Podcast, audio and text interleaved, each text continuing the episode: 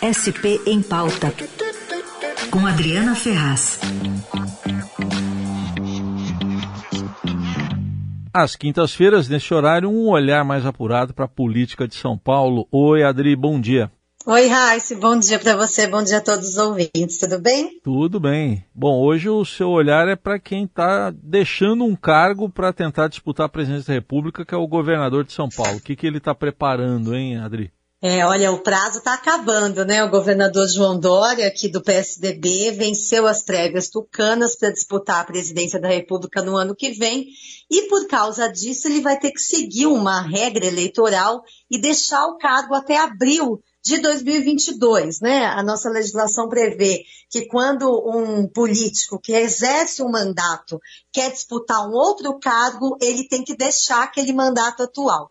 Então, isso acontece com vários políticos, a gente já viu isso aqui em São Paulo, no próprio governo, Geraldo Alckmin, aconteceu isso também com ele em 2018. Então, Dória está preparando aí seus últimos meses como governador. Ele tem essa vitrine, né, Raíssa, diferentemente de outros candidatos, pré-candidatos ao Planalto, ele é dono de um governo, um governo muito importante que é o governo de São Paulo.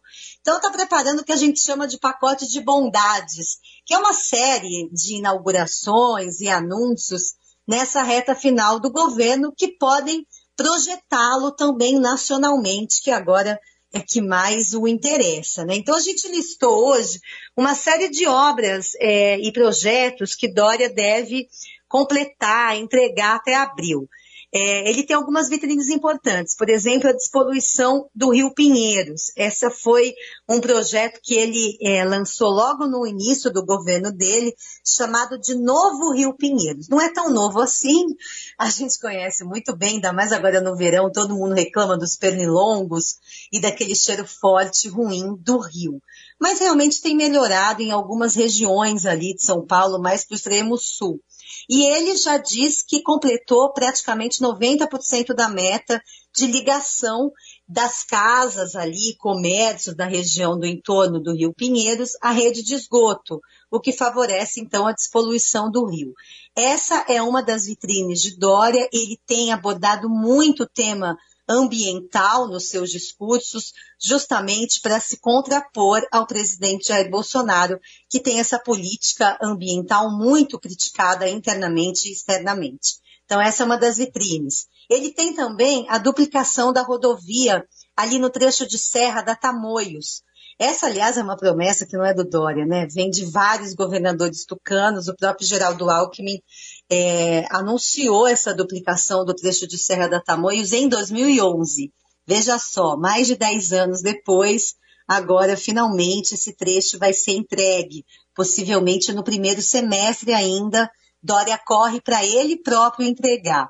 E tem uma série de outros benefícios aí, melhorias que ele está prometendo para a Polícia Militar que é um nicho né, bolsonarista, aqui em São Paulo, inclusive.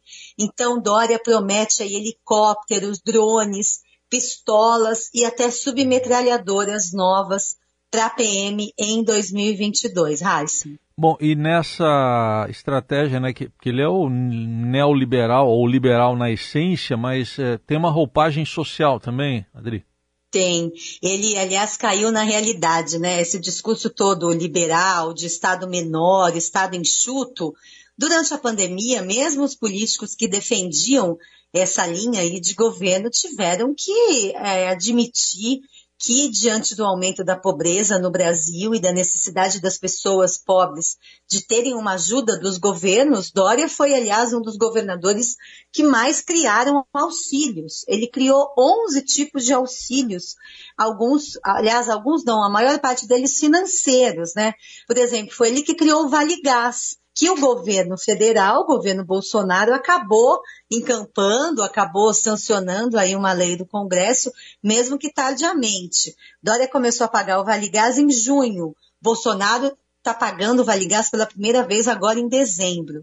Essa é uma das vitrines também que Dória pretende levar para a campanha. O Vale Gás e outros auxílios, por exemplo, o auxílio que ele paga atualmente para alunos do ensino médio, para que não faltem as aulas, para que a defasagem nessa, nessa fase da educação seja menor. Então, ele caiu na realidade ali é, durante a pandemia, durante a crise econômica, e focou muito nessa defesa da população mais pobre com esses auxílios.